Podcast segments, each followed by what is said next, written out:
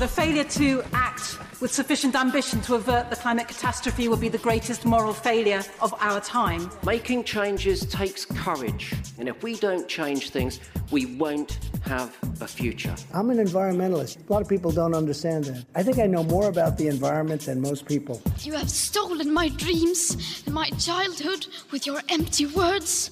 Change is coming, whether you like it or not. Zero carbon. East off. Hello and welcome to Zero Carbonista Series 2, The Manifesto. I'm Ian Collins. This is episode 8 on our determined journey to leave no stone unturned on the environmental agenda. If it's green, it's on. We often make the point that politicians should be made to sit down and listen to this on a weekly basis because these are the issues that are the most important on the planet right now. Climate change. Our Westminster masters often appear to miss this very point. The person, of course, at the centre of the entire series is Dale Vince, the entrepreneur and environmentalist. This is a man who doesn't do things by halves. He built his first windmill in the mid 90s and is the owner of Ecotricity, the world's first green energy company. He's also the chairman of Forest Green Rovers. We'll move on, Dale, to football in just a bit. Um, how are you, by the way? Oh, yeah, I'm feeling pretty good, thank you. Good. A positive morning. And what better way to start than this?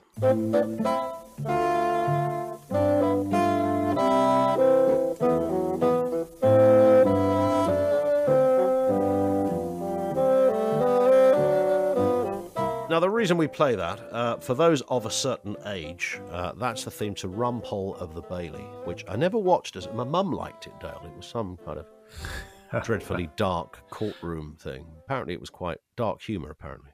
Was it? I, I have no idea. I think I may have watched it once as a kid, and I wouldn't know that theme tune if you hit me around the head with it. I don't think I would have done. I'd have failed on that kind of part of University Challenge when they play the themes, the only part we can all join in with at home, of course. Um, however, the reason we play that, of course, is because you seem to wear more hats by the week. And now I've got this image in my head of you with a kind of judge's wig on because um, there's, there's legal malarkey going on in the world of Dale Vince. Yeah, more legal malarkey. Uh, in, in fact, it doesn't stop, does it? We, yeah, I should have said more legal malarkey. Yeah, yeah more legal malarkey. Yeah, we've, we've obviously had the government on the ropes actually over planning policy. Uh, the latest move there from them is to try and adjourn the hearing that we have booked for early November. Uh, this is the one where we're challenging uh, national planning policy for energy on the basis that it's out of date. It favors fossil fuels over renewable energy. Yep. And uh, for months and months, the government have been saying, look, you know, we, we haven't decided whether we need to review. We're going to have a review about the review and blah, blah, blah, and confusing stuff. Now they're saying to the court, well, we've decided that we will have a review probably soon, and therefore we need an adjournment until the spring.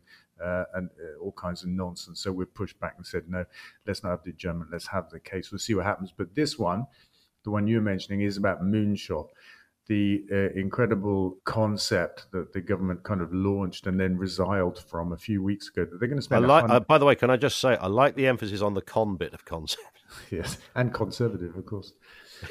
True. Uh, anyway, it's a hundred billion pounds they plan to spend on this mad scheme to do something um, like test 10 million people a day or something like that. I don't know what it is. But the fundamental problem is uh, they're, they're sidestepping all of the rules around proper procurement, transparency, competitiveness, all the things that make sure we get value for money. And what we don't see is is cronyism, that you know the funding of friends and relatives of the Conservative Party, which we've seen an awful lot of in this pandemic. Uh, so we've gone to the High Court to say, do you know what, this uh, this can't be allowed to happen. It's such an incredible sum of money as well. It's you know it's way and above the stuff that we've seen already. The badly spent money that hasn't been put out to tender, mm. that's been given to all sorts of Tory donors. Even in our case, a Tory councillor locally got a huge PPE contract for his almost bankrupt company that had never been in PPE. Yeah, you, I was just trying to let that settle for a second. Yeah. these, these, these are kind of unfathomable uh, times we are living in. One company I noticed that doesn't even file full accounts was given three hundred and eighty-seven million pounds. Yeah, I saw that. They've got some kind of testing machine that, that they're built one one of. I think the, the it sounds like something from Roadrunner, doesn't it? The Acme testing machine. That's um, right. Yeah. Well, we think it works. Uh, so give us four hundred million quid, and we'll, we'll build you up, some. Gavin. Yes, I can. Uh, yeah, it, it's kind of unfathomable. I guess in the government's defence, which is a phrase I know we don't like to use on this podcast, but maybe they would say, Dale, look, we're living in really tricky times. Urgency is a matter. Normal procedures slightly go out the window a bit. Everything's above board. You know, we're not going to do something that would put anybody's life at risk, etc. So, uh, not a good look, but with the right intention would be their response. Yeah, they absolutely have tried to run that defense that, you know, this is a time of urgency and they need to move quickly and stuff. And the counterpoint that our legal team have made is that it's been widely known since June or July that the second wave would come and that we needed an effective testing and tracing program to deal with that.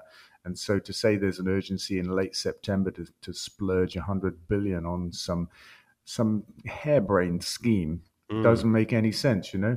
Um, the, the government's scientific and medical advisors have been very clear on what was coming and what needed to be done, and and you know the government haven't responded to any of that. So the the urgency argument's just not going to cut any ice. Yeah. Here's a question from Jim in LA. Uh, this is an international gig we've got going on here, Dale. There's no doubt about that. Yeah. It's not just swampy up a tree uh, listening to this. This is. He preferred tunnels. Swampy was a tunnels man. he was a tunnels man. Yes, I've elevated him. Uh, Jimmy, Jim in LA says, um, I love the question. He he emailed this to uh, zerocarbonista.com and said, What effect on the health of the planet will there be if Donald Trump wins a second term or refuses even to leave? Uh, I fear the administration is on the verge of doing irreparable damage to the planet. Yeah, I mean, I feel quite excited actually at the prospect. We're what two weeks out from the U.S. election, and all kinds yeah. of drama. He may win, he may lose, he may refuse to quit the White House. All of this stuff. I mean, it's going to be the best thing on TV like ever, probably this year. I honestly can't wait. I oh, genuinely no, forward to it. Yeah, yeah. I might come around to yours if that's all right with some uh, some vegan wine, and we can just while the night away, watching yeah. watching it unfold. But I mean, seriously, he's done a lot of damage already. I think to America and and to the world. You know, he's weakened NATO. He's weakened climate accords. He's weakened all sorts of treaties and relationships. And and the idea that he may refuse to leave is is just bonkers. But so these days, completely, you know, to to be expected. Um, there's more drama to come in America for sure because either he wins, which would just be incredible and show you just how sick America is as a country, or he loses and refuses to go, and then you have yeah. all kinds of hoo ha. Um, my own view is he's going to lose, and within six to 12 months, he'd be behind bars because of That's uh, interesting. any one of a number of legal cases that are they're kind of queuing up to take him down. But because yeah. while, while, he's president, he's got immunity. And, and that's uh, right. You know, I think that's why this is such a dogfight for him because I think he does know his liberty's on the line here. I think it's amazing when you you know when you see those images of all the former presidents gathering together for some kind of function or ceremony or something. I just don't see him joining in with that. Um, you know, you've got this incredible relationship between George Bush and Bill Clinton, where they sort of travel the world with their own foundation together. And you know, you look at you begin to look at George Bush now, and you think, wow, this guy was all right, frankly, compared to what we've now got. and you know, these people that at the time were kind of fairly grotesque figures now look completely normal. Now, I just don't see Trump kind of being part of that camaraderie. You know, I, I saw a, there was a an image the other day that had uh, Bill Clinton, George Bush, Obama, um, and Trump just wouldn't sit into that set. I don't think. I, I don't think he want to play ball. No, I can imagine him as you're talking in a picture of, of those guys at some event, and he's in an orange jumpsuit and he's on day release. I can imagine that. Yeah, on his tag. Yeah, I heard him called the Mango Mussolini the other day, by the way, which I thought was really funny. Oh, I am so having that. The Mango. I so wish I'd said that. Uh, let's move on to this man. The only conditions modern humans have ever known are changing and changing fast. If ever we needed a strong signal from world leaders that we're going to solve this, it is now. David Attenborough, COVID 19 is a threat to the environment as it diverts attention from climate change uh, says David Attenborough. What are you making of this, Dale? I think it's fair to to to raise that as a possibility. I think at the same time, for me, the virus has kind of raised our awareness of our own fragility. You know, the uh, the, the, lack of uh, complete control that we might think that we have over the environment, over the planet, and over our lives. You know, I think the virus has disrupted that, and it's been a bit of a wake up call. So I'm I'm personally of a different view. The the view that this is good for us and uh, and that we'll learn something from this, and and it will give us a renewed uh, ability to look at the climate crisis for what it is, you know, the, the biggest threat that we've ever faced and far more serious than the virus crisis and, and be far more enduring and disruptive completely. Do you think it has allowed politicians to take their eye off the ball? I mean, maybe perhaps from their perspective with some relief. Well, I don't think uh, our current government have ever had their eye on the ball. I'm not sure they're even on the pitch, actually. Um, you know, they're, they're just completely out of touch. I mean, certainly when it comes to climate change and the need to green things up, we just get the odd uh, few warm words uh, about low carbon forms of energy and stuff like that, you know, said as if it's some kind of cheer rousing kind of, uh, I don't know, glib string of words. I heard Boris use it in the House of Commons this week, and you know that's that's what we get. That's it. That's all we get. And yeah. and I get that they're preoccupied with the pandemic, but I don't think it was ever going to be different. Uh, before the pandemic, of course, it was Brexit. So uh, if we weren't fighting the virus, we'd be fighting the Europeans. Um, I don't think this bunch were ever going to be fighting the climate crisis. Uh, yeah. Quite frankly, I'm just waiting for the next election. I think uh, we we just have to endure what we have until then. Uh, this in from Sasha on Facebook says, Dale, what do you think about toxic and heavy metals used in solar panels and batteries? There's been a lot of controversy over this, of course, because making a solar panel is, is, is there's not a one size fits all method behind this, I understand. Yeah, I mean, it is what it is. It is part of the process. I'm pretty agnostic about it. I have to say it comes up every now and then. I mean, usually it's it's. Uh, I, am not saying it is from Sasha's point of view, but usually it's from people that uh, are anti-renewable energy or pro-fossil fuels or anti-climate crisis, that kind of stuff. It's usually one of those yes but kind of arguments. Yes, but there's also a downside in renewable energy. You know, lithium has to be mined. Solar panels of a of a fairly industrial production process. Yeah, I get all of that. But once they're made, you've got 20, 25 years of, of absolutely clean energy from solar panels. Um, yeah. And uh, you know, lithium-ion batteries are recyclable you know, many, many times over. And whichever way you look at it, these technologies are far cleaner and far safer for us than the, the polluting uh, oil-based, fossil fuel-based alternatives. Um, here's a good one. I don't know if you saw this story. We we, we touched on issues of um, can a vegan sausage be called a sausage and yeah. things like that. Um, and I was just reading about this fella. Um, he's a nurse and he traded in a diet of uh, hmm. quinoa and vegan sausages for beef fat and uncooked lamb's brains, claiming raw meat has made him mighty. Now, when yeah. a year of being vegan made him fat and sluggish, instead of giving him the trim physique he wanted, Jason Carter slowly reintroduced meat and dairy and then going to the opposite extreme at the start of 2020 by devouring nothing but raw meat. I had a quick look at this, and uh, the guy started off uh, saying he had a classic American diet, which is basically fast food, and I think he was like 20 stone or something like that. Um, and he just ate crap basically. And yeah. then he, he went vegan and uh, immediately started losing weight and feeling more energetic and feeling really good. But then he said he, he made a mistake in that he thought that everything that was vegan was good for him and therefore he could eat as much as he liked. And he started to pick out on French fries and stuff like that and high carb food. So it's kind of no wonder his weight ballooned and he felt lethargic because he was just carb loading. So his new diet is about basically having no carbs. I think the raw meat element of that is probably a distraction from from the nature of his actual diet, which is um, you know one of those Atkins types diet.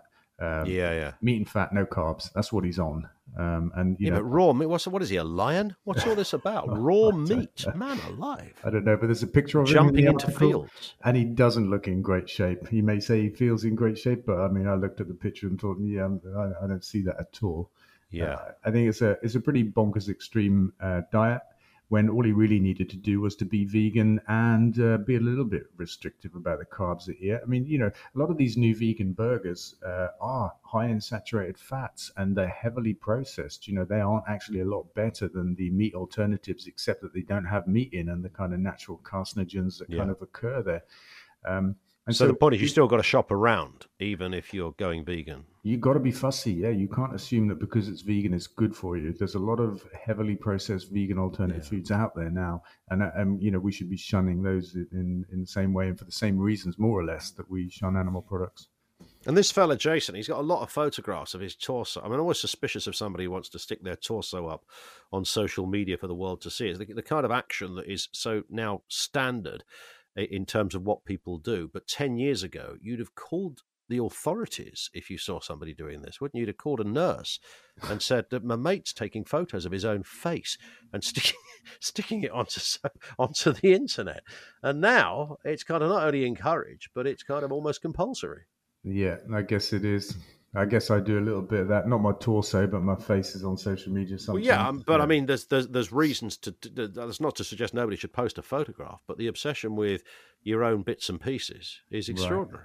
Right. Yeah, yeah. I'm not on Instagram. I think there's a bunch of that going on there. Yeah, got to be careful what you post, of course. This stuff never goes away.